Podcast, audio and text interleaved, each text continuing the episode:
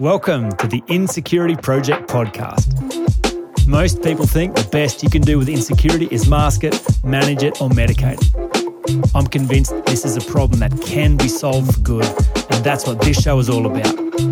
Join me for weekly 10 minute Tuesday episodes, live coaching demonstrations, and world class interviews on the subject of overcoming insecurity. Now, on to today's show. 10 minute Tuesday time. Let's talk about success. I'd love to share with you the things that have been most important for me in terms of building a successful life. And I was thinking about what qualifies me to talk about success before I recorded this. And, you know, there are two things. Firstly, I have a microphone. So, that if you've listened to many podcasts these days, that's that's the only qualifying factor. I have a microphone and you will listen to me. Great line from the wedding singer if you missed that reference. Um, but I, I, do think I'm successful, which is an interesting thing to say because very rarely do you ever hear anyone admit that. It, like, I just watched the NBA playoffs, Steph Curry and the Golden State Warriors won four championships, and that's successful. But if you interview that team and they are, are you a success? They'll be like, yeah, I mean, we're a successful team, but gee, we'd like to win six. And Michael Jordan, he he won six, so yeah, that that'd be real success. So it's like, yeah, we're getting there, and we've achieved something good, but oh yeah, there's still more to come. So are we successful? Yeah, we're successful, but not as successful as we want to be. Oh, or you interview someone who's earned $10 million. Are you successful? Yeah, I'm successful, but I'd lo- love to earn $20 million. Or, you know, someone who's won the won a gold medal. Are you successful? Yeah, well, I won this Olympics, but I'd love to win the next World Championships and next Olympics. So it's like, when when are you ever successful?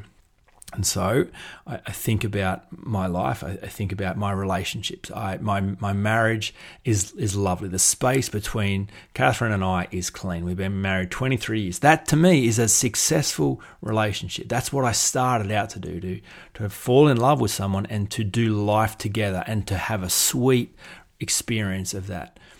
Um, I, I look at the work that I'm doing. So I do what I want to do. I created uh, the Insecurity Project, which didn't exist before. So that's work out of my own essence. It's work out of the overflow of my own journey. It's work that, that is meaningful. It's work that does good in the world. It's work that rewards me financially. I'm not, uh, you know, a slave to someone else's vision. I get to serve my own vision, do my own work in a way that rewards me financially. I have more money than I need that's that's success that's and these experiences haven't always been mine so these are what i set out to do and and are here i feel like health is a measure of success that i'm healthy i'm vibrant i'm alive i'm not carrying extra weight i'm run without pain that's that's success. That has to be success. Uh, I feel connected to purpose. I, I, feel spiritual. I feel alive. That's all the stuff that actually matters when, when I consider it. And so I'd, I'd love to share with you 15 things that I think have contributed to that. And uh, there are, there are obviously more things and there are other people's things. And so I, I don't want to talk about other people's things because you can find other people's things in, in what they talk about. And they talk about it better than I'll talk about it because it's their things. So what I'd love to share with you are my things, the things that have um, been my experience and what has enabled me to, to live a successful life, a meaningful life, a fulfilling life and will continue to set me up to continue to do that um, for the next season of my life and on and on. So, number one is to, in some way, connect with the best in the world every day or, or as often as possible. And the way that I've done that most is to turn my car or my phone into a university. So, I just think, sure, I live in Goulburn, so um, no slight on Goulburn, but I don't think there's many world class individuals that live in Goulburn. There's not many world class experiences in Goulburn. Um, kind of an average place with lots of average people, and that's just how it is. It's a it's a rural town, and so not a lot of people. Uh, so if I'm going to connect with the best in the world, I've got to look outside of Goulburn. And you think, well, that's that's unfortunate because I live in Goulburn, but no, it's not unfortunate. We live in a digital age, access to all kinds of extraordinary information and people and they're there on your phone. They're there in your car. You can listen to them on your ear, in your ears. You can read their books. You can join their podcasts. You can access people, and so that to me has been life changing every day to seek out someone who's vibrating at a different level, who believes different things than I, who has achieved greater things than I have done, who is convinced the world works differently than I do. People that stretch me, that inspire me, that um, just caused me to fall in love with being alive again and and fall in love with the possibilities. So I love listening to biographies. I love hearing people's journey. How did you get here? And and what did you learn along the way? I, I love reading, listening to books and podcasts. That has been a game changer. And the accessibility of it is just, it seems like a no brainer. Um, number two, power and grace. So you may have seen that I've got those two words tattooed on my shins. And to me, they've been what has contributed to the life that I have. You know, power to not shirk away from the fact that I am a powerful, powerful human being and that I can do whatever I want, that I have this extraordinary, life giving, creative force inside of me. Um, that is that is the energy of the cosmos. That is the divine. That is in me. And so to imagine that I couldn't do or I couldn't have or there were some limits is to misunderstand who I really am. And to step into that power, to access full responsibility and choice with, with every cell in my body, to lean into that power whether it looks possible or not, just to know what lies dormant inside me. That has been extraordinary. But then coupled with that is grace. So it's like for all the power I have, I can't make the sun shine. I can't make it rain. I couldn't put the fires out when, you know, in the summer a few years ago when we were all suffering in bushfires. I, I run out of air in a couple of minutes if there's no oxygen. I can't grow food. Like that that's all beyond me. And so this this word of grace to me is this openness, this reverence, this deep connection to a spiritual existence, to a higher power, to a source that is around me, to um, to surrender to the wonder of creation and and to live in awe, to to be constantly astonished at the wonder of what it means to be alive, to look down at my hands and see the fingers move and just be gobsmacked at the magic of how is that actually happening. And and that that grace that openness that presence that connection that that is extraordinary. Coupled together power and grace those things must go together. If you're just living in grace then you're hoping everything outside of you you're not. You've misunderstood who you really are. If you're just caught up in your own power you um, you have missed who you are in the context of the universe. Um, number three, uh, invite a select few people into your life and give them full access to speak into reality. So find some wisdom characters um, who are not just out there, people, world class people that you listen to on your phone or you read their books, but you find some real people and you let them, you know, get up close and personal with you and into every nook and cranny of your life. You give them access. Find a coach, a, a mentor, but a wisdom character like we need help at certain times, real help in pivotal moments.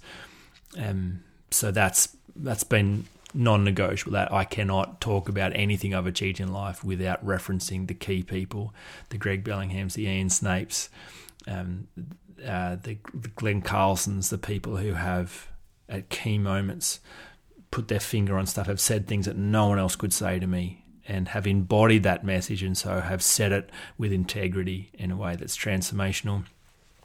Number four, um, heal the wounds of your past. Uh, you've you've got to go back. No child escapes their childhood without picking up woundedness. So, to, to succeed as an adult, you've actually got to eradicate insecurity as as soon as it's no longer useful, and that's a key distinction because the relationship between insecurity and performance as we age suggests that insecurity has its place and can actually be very useful in our 20s. The energy to prove and defend causes you to do all kinds of interesting things, but it's toxic, destructive energy, and you get to midlife still with that insecurity driving you. It'll ruin your life and cause you to ruin other people's lives as well. You want to succeed, you have to be whole, you have to be healed. And there is a beautiful opportunity for that healing and wholeness because inside you, you have a child that needs that healing and it's your job. You're the only one. You've got to go back. You've got to reconcile. You've got to review the data. You've got to be wrong about the assumptions. You've got to accept that fact that you were wrong about almost every assumption you made about who you are and what you're worth and how the world worked. Uh, you've got to apologize for holding on to those assumptions for so long. You've got to update your opinions your agreements uh, your beliefs. That is an, an, essential part, obviously, of success.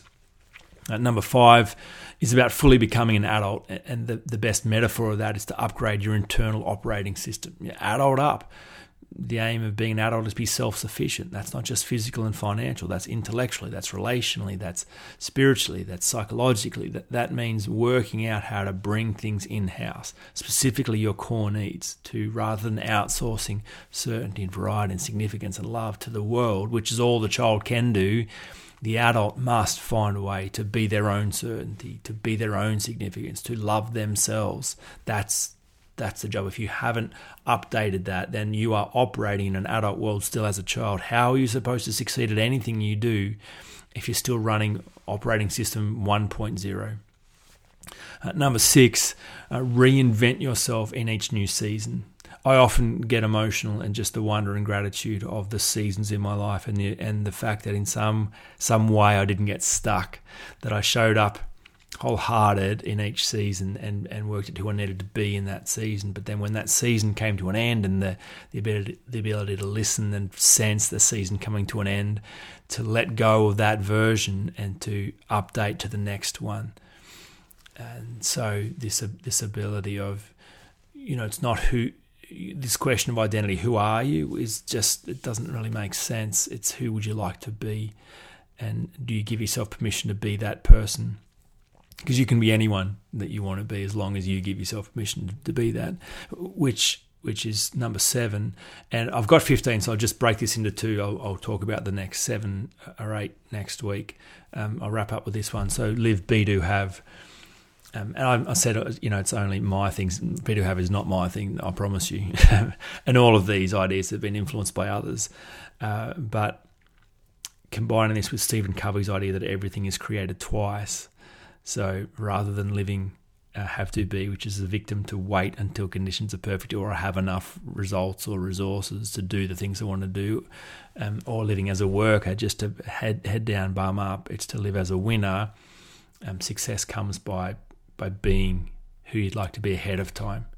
That's been extraordinary to realize, you know, to begin with the end in mind, to um, to see it and, and believe that's the future that I desire, and then to go be that person now, to dress like that person, to talk like that person, to show up like that person, to walk into a room like that person before I have any right.